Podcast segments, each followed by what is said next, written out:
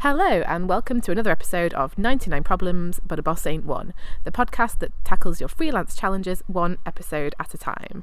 I'm your co host, Katie Carlisle, and I'm kind of from two businesses at the moment because I'm just transitioning over to a new brand. So I am formerly of The Wheel Exists, and now I'm also Squarespace Queen. Um, but I do Squarespace web design and training. And I'm your other co host, Michelle Pratt, and I'm a personal development trainer and coach, and my business is Dive Deeper Development. And so, Michelle, what are we going to be talking about today? I would, I wish I could know what was going to be in the future. Hmm, only there's some way of predicting. Yes, we're going to talk a little bit about future casting and predicting the future today. So, what with what Kate and I have been thinking is, wouldn't it be good if you could predict what the future holds for your business? And at the time of recording, we're in a very, very uncertain time. So that begs the question: How can you predict what the future holds, and how can you make decisions now that are going to prepare you for and benefit you in the months and years to come? So dust off your crystal ball. Uh, we're going to show share some future casting tips and techniques. And by the way, Katie, future casting is an actual career. I came across this a few years ago. It is legit full time job and there are people whose full time job it is just to study data trends and do this analysis and spot these trends and then predict what's going to happen to the future. Now, that requires a lot of data analysis, and I'm a bit crap at that. So, assuming you don't have a data center in your basement, I've got some slightly easier tips of how we can prepare for the future. ah, cool. Okay, so how can we get started? Actually, before we do that, um, um, I'm I'm experimenting with recording this podcast outside, so I apologise if there's any background noise. Um, I'm just trying to make the most of lockdown life, and so yeah, there might be like an RAF plane flying overhead or a noisy cat. I'll try and edit it out in post, as it were. Um, but anyway, yeah, apologies if there is some background noise. No, it's so fine. Michelle, future, future, future. Future, yeah. So we thought, look, I was thinking, you know, at the moment, as I say, there's a, there's a lot of uncertainty about in the moment, and people are very uncertain and unsure about what the future holds. So I was kind of thinking, like, well, okay, what if I was to do this for my business about a little workshop or some stuff I could do on myself and my business that would help me prepare for that? And I think, like a lot of people, we've all been doing a lot of re-evaluating and reflecting. So hopefully, both Kate and I will share some tools and ideas with you that will help you do that a bit more methodically, rather than just waking up at 3 a.m with all this stuff going around your head. So here's how we could capture it. I think I think the first first one is just to scan the hor- horizon. I want to start with a couple of oldies but goodies.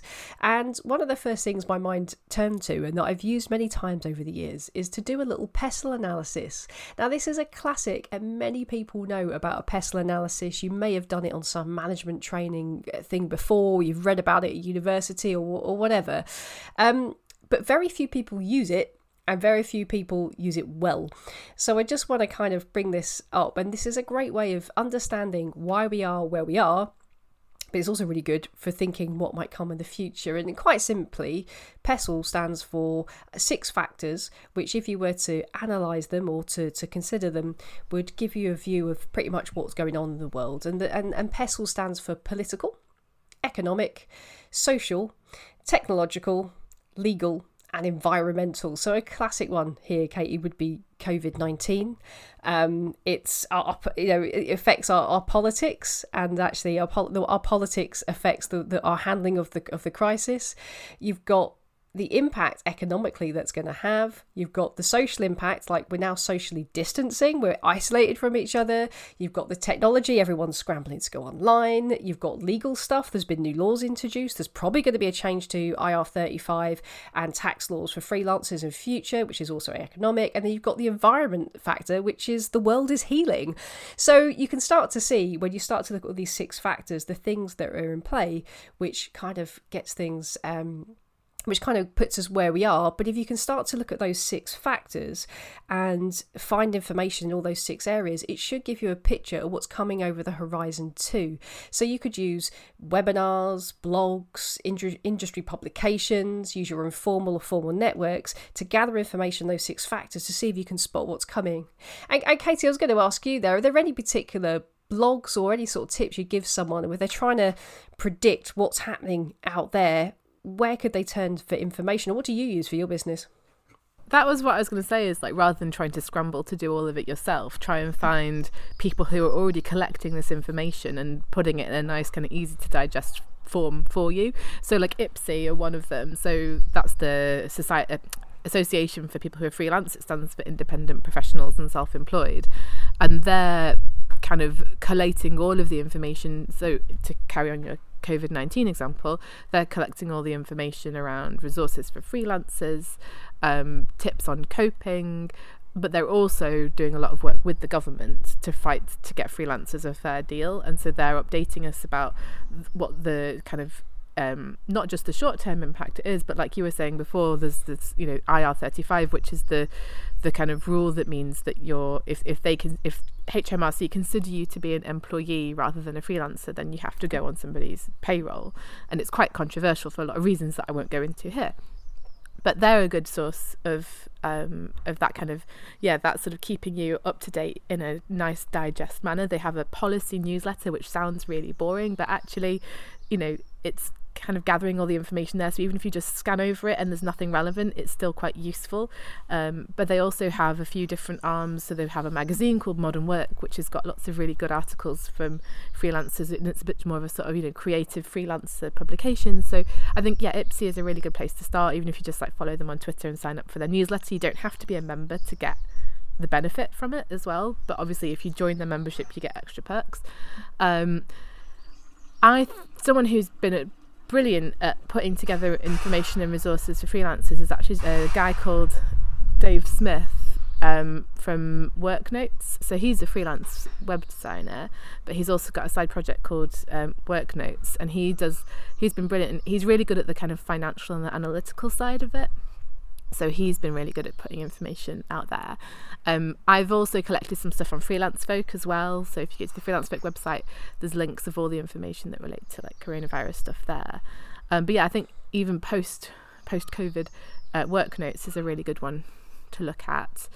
Um, I'm trying to think if there's anything else in particular that I've subscribed to. I can't. There's nothing that comes to mind at the moment. But I think even just like being in being in the Facebook groups for different freelance communities or or, the, or even ones that are on different channels, I think you kind of get a good picture about what people are talking about and what challenges people are facing, and that can kind of help maybe more with the with the sort of SWOT analysis, which I know we're going to talk about in a minute. Um, but I think yeah, if you've got, I mean, we've we've got a WhatsApp group and there's a chap in our WhatsApp group called Ether who's like so on the ball with like policy and government stuff and a lot of what he says is really clever and I don't understand it but he's he's a really good person to like to sort of point stuff out to us and he you know did a really good example of why it's worth furloughing yourself if you're a limited company director and things like that. So yeah um, I think just find those people in your network who just, you know, the people that you know who are just really clever and just know stuff and just kind of ask them what's going yeah, on definitely. and ask them where they get their information as well. What about yeah. you, Michelle? Have you got any sources? Yeah, and again, this isn't just stuff for freelancers around there in the world, but just in every industry, there are people who do this too. So every every year, uh, there's a guy called Donald H. Taylor, and he, he runs the Learning and Skills Group, and he's interested in learning technologies. So every year, he does this webinar with Towards Maturity, who are consulting group, and he gathers uses his massive network to to gather data about what trainers are really interested in. So he knows what's hot, uh, but he also knows what business is interested in and surveys them. And there's normally a massive disparity between the tra- what trainers think is hot and what the businesses think are hot. But he works with this consultancy company, and they do the webinar every year, and they produce a white paper every year. And uh, you know, whenever I've gone when I've worked for a company and I've gone back into the company and said, look, um, I've been on this webinar. Here's here's here's what I've got. And here's the data to people find that really valuable. When I work as a, self-employed person, uh, you know, when freelancing, people find that really valuable that I can give that extra value. So I know there's a lot of freelancers out there who are really awesome at what they do and they want to get their head down and just get on with the doing because that's the bit they're passionate about. But I think you give extra value to people when you keep one eye on the future and do the trends. And like you say, Katie, you don't even have to do the legwork. You, you can just find a few good sources and there's loads of consultancies out there. There's loads of networking groups. And like you say, we, we've got Ether of He, he is great at predicting what's coming down the line because he follows the data and he's great at teaching it to people. So look out for those people, those networks. And I know it's not as sexy as doing the client jobs, but it's something that I think equips your business and and uh, pleases your customers as well. Yeah, and just actually another person that's doing a lot of good stuff is um, uh, Marge and Christina from Museum Freelance. If you're in the cultural sector, they're doing a lot of stuff to disseminate information for people in that sector about yeah, kind of everything to you know again just outside of the coronavirus stuff they're they're really helpful in terms of sharing good practice and they have a, they, they normally have a regular conference every year where people can get together and share ideas and I think things like attending industry conferences is a really good way of doing it because that's where people are talking about the new ideas and that's where you can kind of connect with other people and share ideas and there's normally with any industry conference there's normally some kind of looking forward element to it so i think that's a good place to start if you're not sure where to start. And I think the other thing is if you know that you're someone that just like really struggles to kind of process this information yourself, then see if you can find someone to help you process it, like either a business coach or a cons- you know someone like that, or or just you know pay somebody who is really good at it to kind of go, okay, could you kind of just just sort of distill this for me. How does this? What does this mean for my business? Look for look for a nice infographic. yeah, exactly. Yeah, that's really good. Um, yeah, and so the other, so then Katie, the other thing I was thinking here. So that's the, the you know the, the the value and and how you can find things out out there generally, but also in your industry.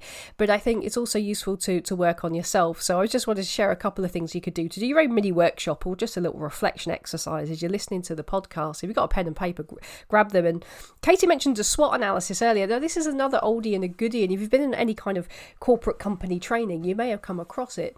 And it simply stands for strengths, weaknesses, opportunities, and threats. And this this comes in two parts. Again, not a lot of people don't use it or don't use it well. So the strengths and weaknesses are kind of internal. So this is the stuff that's in here. This is uh, qualities that you possess or, or perhaps not and the opportunities and the threats is stuff that's out there. So it's a really nice a little quick analysis you can do of yourself of qualities that you have or don't have, but also what's out in the in the wider environment. Um, and it's good to take good to take stock. And uh, Katie, Katie and I have answered some of these questions with each other uh, on our businesses recently, and it's quite a useful exercise. So you know, you could just grab a pen and paper and think, well, what are my strengths? What is my unique value? Um, what do I have in the marketplace that maybe others don't? What do I do for my clients or my customers that they get from me that they're not going to get from other people? And we've said many times in the podcast, we don't have to be best and we don't have to be first. We've got to be the right fit. Um, and so, on what you're passionate about as well? What is the kind of work that when you do it, are are you really in your in the zone? Because when you work on that basis, you're going to be doing so much better. And then on the weaknesses side, I would just this could either be either skills that you don't yet possess that you think would be useful. And when I talk to people about doing personal development plans, I always say, look, pick a skill that's useful for now, and then pick a skill that's useful for the future. You know, work on that. Or weaknesses could be your business model. So if you're finding at the moment that um, you can't uh, serve your clients at distance very easily. It, it, Casey I was talking about this. You know, we've known that the world has been going online for some time, yet some people haven't made the offering. And she was shocked when I told her just a few minutes ago that Primark posted 650 million pounds worth of sales last month and have made zero pounds in sales this month, which is incredible, isn't it, Katie? Yeah, I didn't know they didn't have an online offering. Like, I don't shop at Primark; it stresses me out, and I worry about their ethics. But like, I didn't, I didn't even know that you couldn't shop online with them, and I, I couldn't believe that they weren't, yeah, set up for that. And like the, the, I guess the, you know that that's their business model works very well under a particular set of circumstances, but then utterly falls apart. And you know, like like we were saying just before the podcast, we were having a quick chat about this episode, and we were saying, you know, very few people would have predicted how this you know pandemic would unfold in exactly the way that it has. But like you were saying michelle there have been signs that businesses have been moving online for a very long time. I mean the, you know, the very kind of frequently cited one is the netflix versus blockbuster situation where blockbuster clung resolutely to the to the physical store whilst netflix moved online. And ultimately netflix won. And now it'll be interesting to see now that more people are starting to do streaming services, how Netflix will fare against them as well. And so I think it's really interesting to you know that it's not like okay, well now Netflix did that, they're now you know the champions of the world and they'll always be a viable business model. It's kind of a constant reflection. So I think for us, for anything like you're doing, you know, with a SWOT analysis or any kind of business strategy, it's not just a case of all right, you sit down and you do it, and then it's good for five, ten years. You do need to keep revisiting it and looking at the changing you know world around and also like you were saying michelle you're changing skills but also what you want from yeah. life as well um you know that's something you always ask me whenever we have our coaching sessions is like what's your why what's the purpose of doing all of this you know um and my you know my now i'm living by the sea and i've got access to be able to do water sports post lockdown um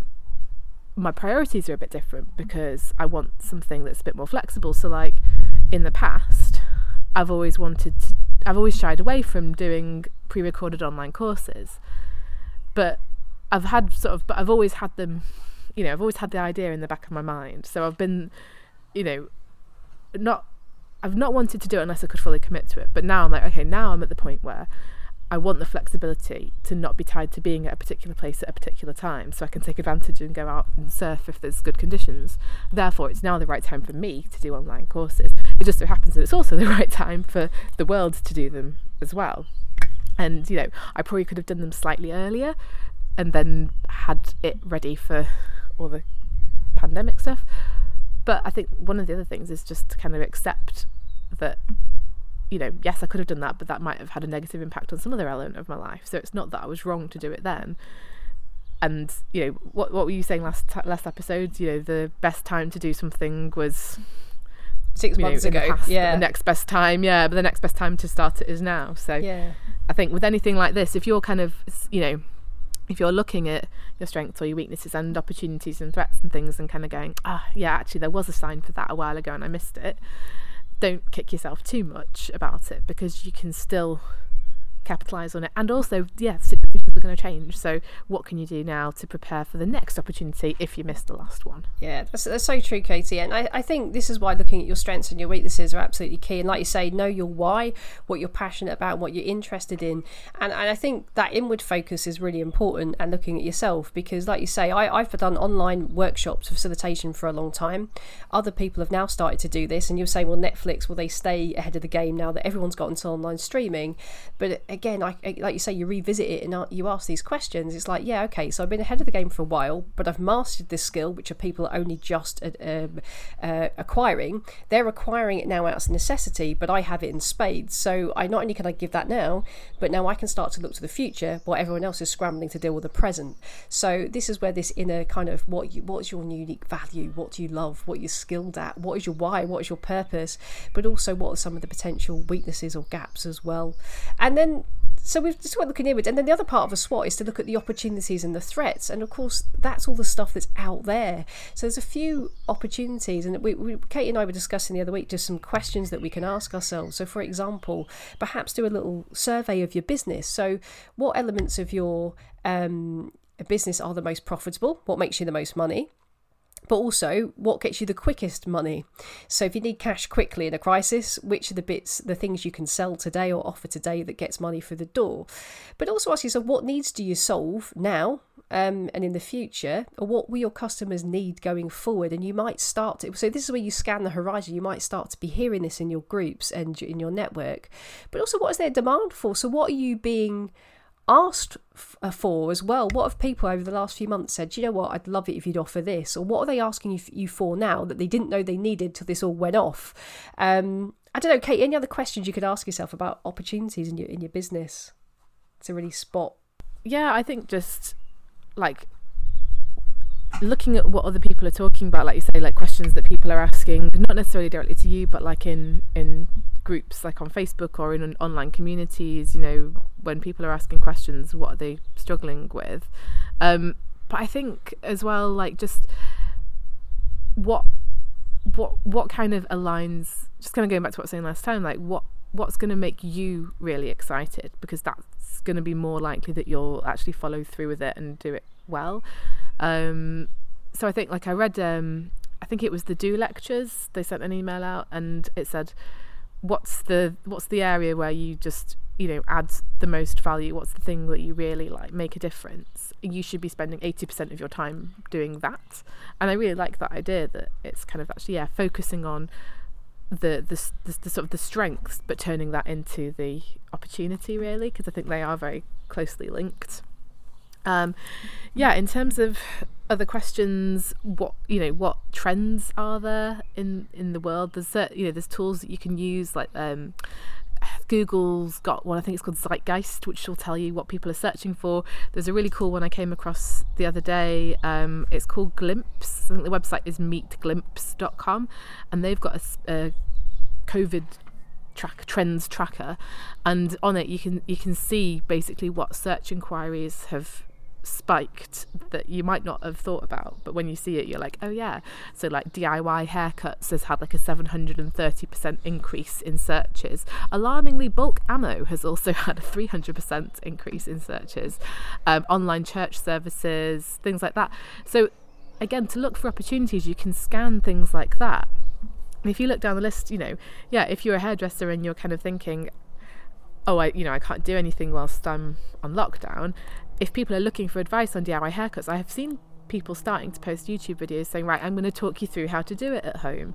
And just because other people are doing it already, like we said earlier, you don't have to be the first. You know, if you can if you can reach out directly to your existing clients, if you have their details, or even if you don't, you know, if you've got a social media following or anything like that, a newsletter, anything like that, then you can reach out if you haven't got any following, then you've still probably got a network of family and friends, and everyone has hair apart from people who don't. So, you know, unless unless they're bald or shave their head already, um, then you know a lot of the population has hair that needs tending to, and and like are struggling during lockdown. So, oh, there's opportunities there to offer them support, and also you might not be, you might not be somebody that does the so, so you might not be a hairdresser, but if you know hairdressers, then and you're an expert in um, how to record good videos, can you reach out to them and offer them support on how to create the best video and how to set up so that they can you know make sure that you get the right angles to show people how to do the hair? So it's the, the trends analysis is a really interesting thing especially if you're a bit of a geek about stuff like that which i am. And i think looking at that it's just think think beyond the initial thing to say okay who are the people that could capitalize on that opportunity? Do they need support and think about it that way. Yeah, if you've got a new offering, you know, and you do marketing, you could offer that to somebody else. So don't just look at that and think, oh, that's not nothing to do with my industry. Like you say, Katie, there's collaboration and even the online churches, you know, that to me says people want their spiritual needs met still. And as a coach, I could do with like the more sort of therapy life coach end of things. Maybe that's something that people are interested in. So again, it tells you to what the opportunities are out there. But uh, again, Katie, yeah, definitely agree with you that, you know, you don't have to reinvent the wheel. You can literally just use whatever data. Someone else, somebody else somewhere is doing this data uh, and and compiling this. So definitely use it for opportunities. And the ultimate really is where the demand and the need meets with what you like. So look at your strengths, look at your weaknesses, and then look at the opportunities that you can spot out there and where they meet in the middle. I, am I'm seeing a sort of Venn diagram out there. It might be that that Japanese thing, iki ikiaga, ikigai, or whatever it is, where they all meet in the middle. That's your that's your sweet spot. I think sometimes it's not about kind of waiting for the opportunities to present themselves. Sometimes you have to actively seek them out. So you might need to go and ask questions to people to find the answers. And so if you've got previous clients, can you know can you reach out to them? And we mentioned this in the previous episode, but can you reach out to previous clients and say, what are you struggling with at the moment? How can I help? And there's ways, you know, nice ways to do that without seeming like you're profiteering from the current situation. Yeah, definitely. It's something, something I've been thinking about in, in, in, my business as well. And one of the reflections I had was I had all this knowledge and, and skill about online training, which has been hugely in demand. So I've been really, uh, just really busy but I thought I had this before and I was toying with these subjects. So I already had these subjects, these uh, topics like leading remote teams, managing remote teams, all of this stuff. I already had it in my back pocket that I'd already sort of half designed. I was able to sell it to other businesses quickly. I was going to do it for myself, but I've sold it to other businesses. Um, so I had those products developed but I always had them in the pipeline, but we always struggled with how to get them out there. And the one thing that this has all taught me is like I didn't wasn't very good at communicating the need or the opportunity to people, and that had I said, "Oh my god," to these people, "Oh my god, what if everything you couldn't do face to face? What if you needed to go online tomorrow?" I could have created that urgency and need for people. They didn't. So I've learned a question about marketing. So there's an opportunity in there for me as well, as well, and uh, how you how you take those opportunities too. I could have created the opportunity. I suppose is what I'm saying. And I've yeah. I think as well, like, you know, we're talking about the future on this episode. It's not just the future for you, it's the future for the potential customers and clients that you're serving as well. So like you, you know, say like look look out for the opportunities for yourself, but like also what are the opportunities and also the threats which we're going to come on to. You know, what are the threats for your customers or your potential customers and can you create an opportunity from that before it happens you know as a, like a risk management thing. The, i used to work for a sustainability nonprofit and one of the organizations that they worked with we asked them you know what what made you decide to come and work with with the company? And they said it was a risk management issue because they said sustainability isn't going to you know it's only going to get more and more relevant and people are going to get more and more interested in it and we want a bit like you were saying with your training michelle they said we don't want to be the ones that are scrambling to play catch up we want to make sure that we're ahead of the game and we're already established as a company that has been talking about it for a long time because we perceive a risk to our business if we don't do that so i just thought that was really interesting yeah Definitely. And uh, with that, Kate, we we talked about the opportunity. Shall we talk a bit about threats? About what that's on the on the on the on the horizon. And so yeah, the other thing to look out for is what might disturb or disrupt your business. So at the time of recording, we're very much in the in the COVID nineteen pandemic, but um, you know that no one could have predicted that and we're not suggesting that anybody could but it, there are things questions you can ask yourself or things you can although do to, to be fair like they couldn't have predicted it would fold in exactly the way it has.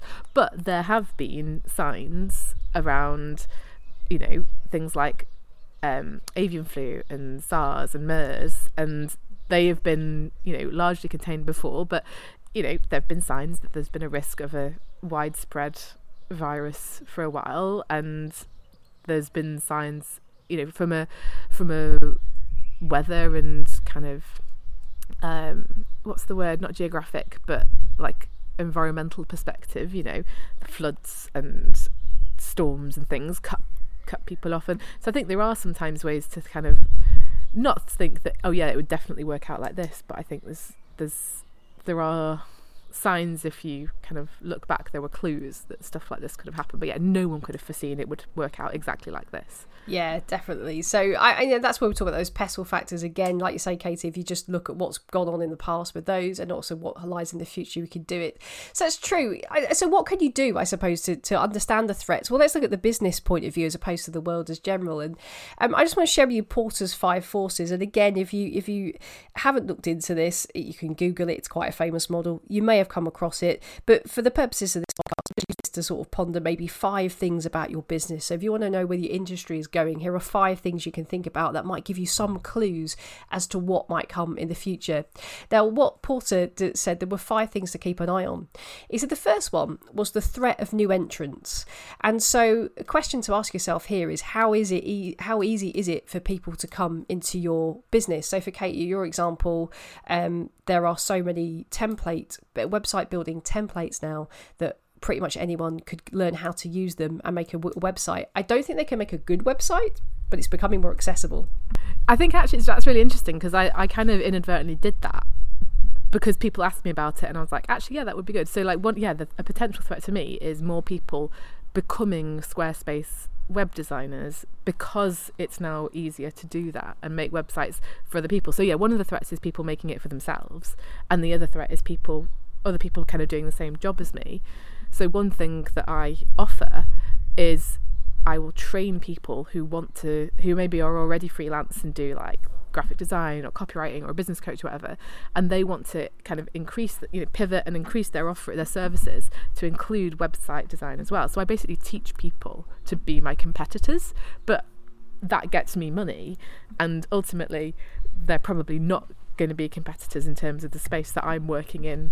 And you know, there's very few people that we've talked in the past, you know, I, say I don't have competitors in that like no one has my same skill set and background and everything. And a lot of my work now is training, and so I do do still web design, but I've got enough coming in through word of mouth that I'm fairly confident that you know global pandemics notwithstanding in the future I'll be able to keep that ticking over. So that's one of the things I've done because of that potential threat. I've kind of gone okay, well if this person's they're going to do it anyway. I may as well help them and then get some money out of it rather than just being a competitor. Yeah, definitely. Um, and then similarly with other people who are doing their own websites, the training element of that that I offer, again, it's like, yeah, if they're going to do it and they're not going to be a client, let me at least help them along the way and get some money out of it. So I think that definitely is like for a, for a threat, it's created quite a lot of opportunities. Yeah, and that's the thing, Katie. You saw you saw the threat there, and actually were able to work with it. I mean, for me as well, you know, I do training. I, t- I help I could help people train things,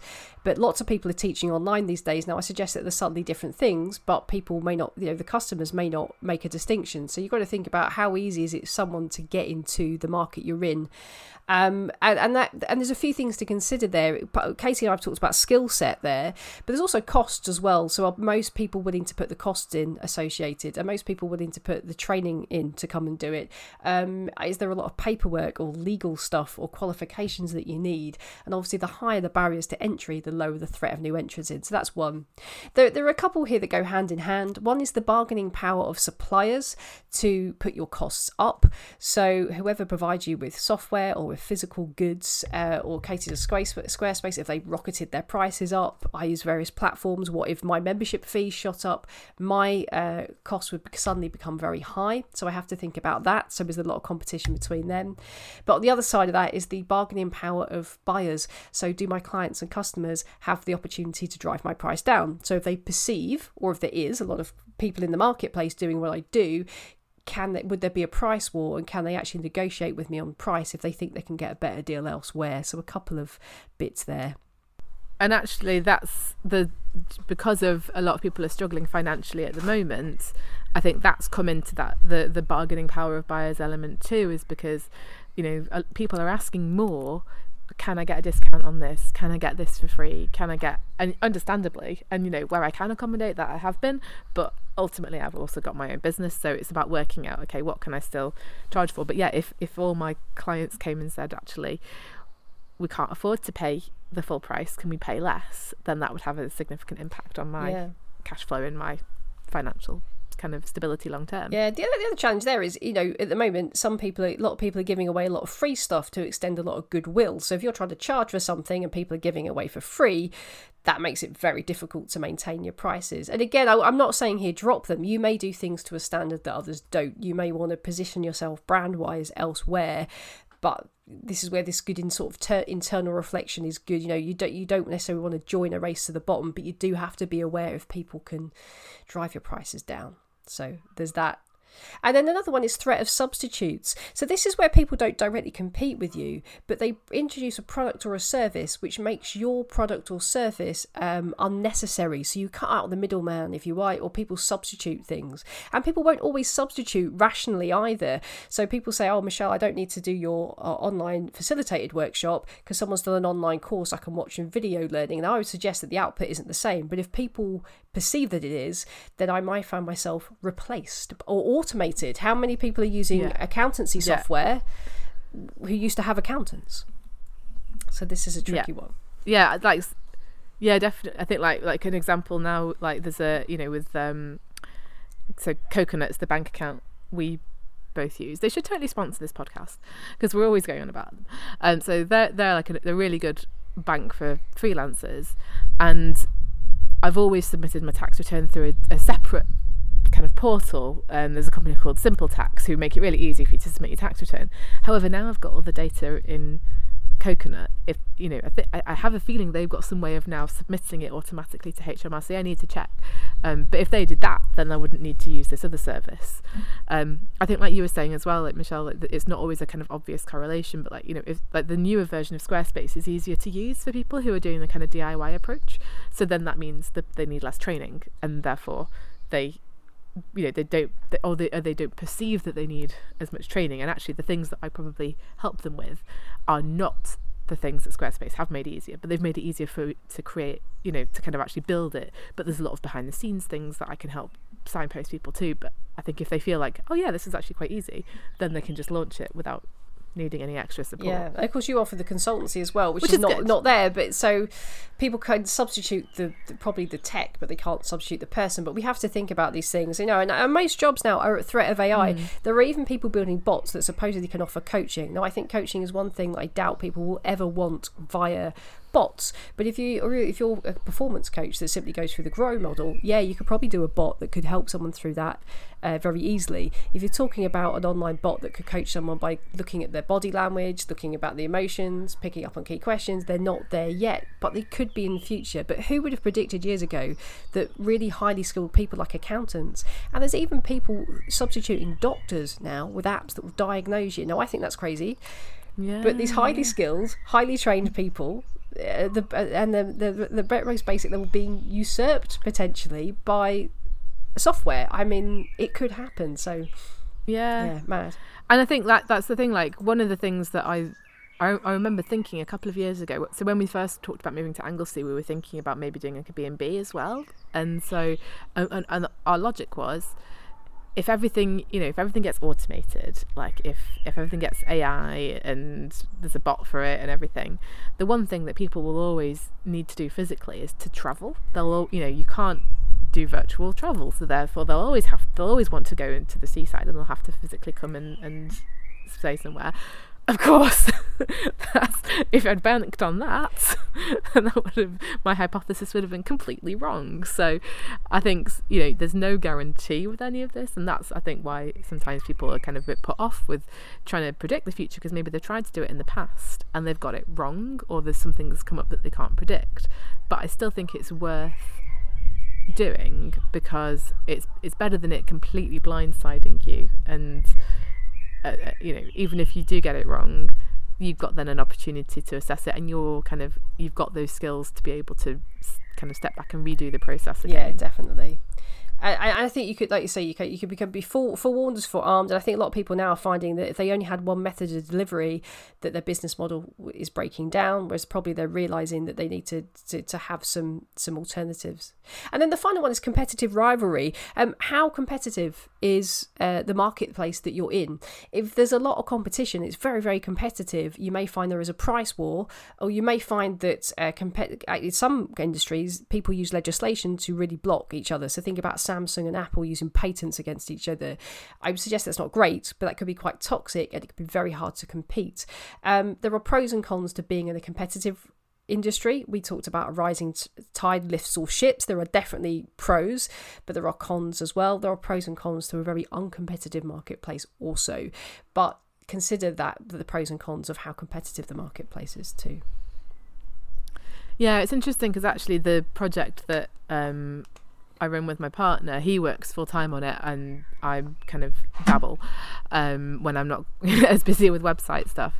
Um, but I'm like the creative inspiration, and so that's like a directory software for websites. And at the moment, we don't have a ton of competition in terms of people that you know other other um, other software that allows you to add a directory website to Squarespace, for example. Like, there's not really very much else out there but I think that is in itself a threat because it's only a matter of time before somebody sees our name mentioned in quite a few places and goes, "Oh, people are people are talking about this. People want this. I'll make my own version of it." So then it's like, okay, like so. So we're just waiting. There's going to be somebody who makes a competitor to it because they'll see that ours is you know moderately successful, and we just got to brace ourselves for that and look at okay, what do we offer that they don't? So if they just put something together quick, you know, they could just copy all our features. You know, they could log in, set, set up an account, and copy all our features. So then it's like, what sets us apart? Okay, well, the customer service that we offer is really good,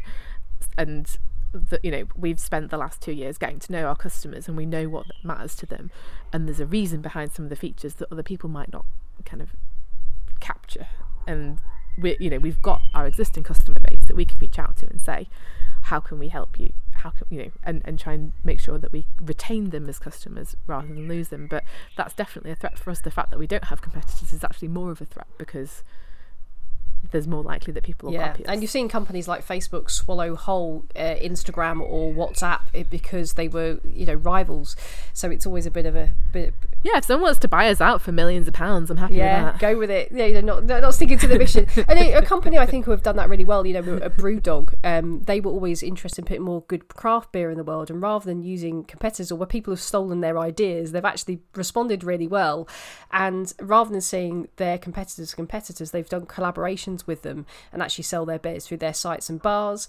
And their attitude was, look, the more good beer there is out there in the world, the more demand there is for good beer, and we always fancy ourselves to be in there. So they've gone for the collaborate rather than compete. So their attitude is the more people create demand, we'll always have a good slice of the pie.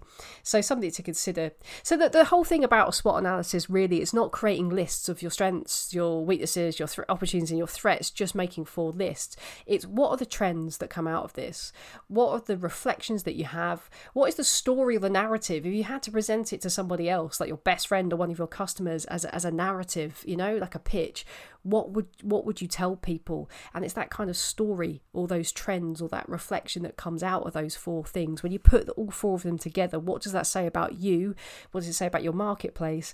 And um, where does that leave you? And i think if you can do that kind of analysis it puts you in a really good place. And as Kate says we can't tell what the future holds but at least means we can start to put things in motion develop some skills, explore some markets, which give us the opportunity to pivot. And I still can't not think about David Schwimmer and Friends when we use that word, but it gives you the opportunity to pivot if you have to. I think the um I've lost my train of thought now. Yeah. I was going to say something super oh, interesting. God, what if it's really profound and it's lost forever? Oh. I know, I know. if it comes to me, I'll let you know. Yeah. But Kate, uh, just, just the kind of last one we, we were talking about, you know, how, Kate, so you can't tell what happens in the future. So, no, to some degree, there is no point in coming up with a. F- oh, I've remembered. Go on then, go with it. I was just going to say, if you're looking towards the future, that's probably going to be something that could potentially help your clients or customers as well because you can you can bring that knowledge to support their businesses and it might give you a bit more credibility if they think that you're somebody that is looking forwards and if they're kind of someone that will kind of keep working with you. Like one of the things I like about you Michelle is that I know you're always reading more personal development stuff you're always looking ahead at what uh, at kind of the world of personal development things and and looking ahead at situations and so then you can bring that knowledge to me. So i think if you are looking towards the future it's not just about serving your business it's about how, how you can use that information to serve your customers and clients. Boom profound yeah, no, it, it is good, and I think um, it, it, no, it's absolutely right, and I, I, think this is where you can be more of a consultant or a trusted partner to people as opposed to someone who just delivers something. people love it when you add value and, and solve problems they don't know that they have yet. Uh, it gives them a real sense of, of, reassurance and certainty, which is which is great. And, and anyway, sorry, brings... I interrupted you. That's all right. Well, that brings us on to the final point, really, which was, you know, we, we talk about, you know, Kate said you, you can't predict what's going to happen in the future. And we might be put off creating a five year plan, which people used to go on about a lot, you know, in the past, um, because it's going to change. And this is true. So, how can we be certain? Because a lot of people are feeling very unsettled, very unsure about themselves right now and thinking, I don't know what way to turn. And I just want to leave you with this, I say to Kate, like a Jerry Springer kind of profound message at the end, um, which is this you can't tell what the future future holds. So don't look for your certainty out there, and goodness sake, don't go on social media to look for certainty in the world. But what you can do is look inward. And what I would do is, is if I'm looking for reassurance or, or a feeling of being safe or certain, I would look inside myself because you can't know what's out there, but you can know you. So um, you can be certain, for example, of how hard you are going to work at your business. That you can be absolutely sure of in the future. You could be certain of how committed you are to your business and how passionate you are about your customers and what you do. You could be certain in your resilience or your innovation because you've done this before. And you could be certain that you've got through worse. If, like Katie and I, you've been through recessions in the past, you know that you've you've you've dealt with worse, and you can be absolutely sure sure that no matter what the future holds, you'll do whatever it takes to make a success of your business. Now, that you will know about the future for sure. And I feel like we should just stop there because that was so awesome. Brilliant. well, that's it. That's all you need to know. However, we do always end each episode with a little kind of takeaway point where we each choose one thing that would help to solve this problem. Um, if we could only choose one thing, what would it be? So, Michelle, for you, if you were worrying about the future, what one thing would you suggest to people? um, what I probably do, Kate, is is what you've mentioned. Something that I, I do is just put aside some time uh, each, perhaps each month, just uh, in your business, just to just see what's out there. Just attend, sign up for webinars, industry events, pick the ones that interest you, but sort find out those sources of information so that you don't have to spend a huge amount of time in it.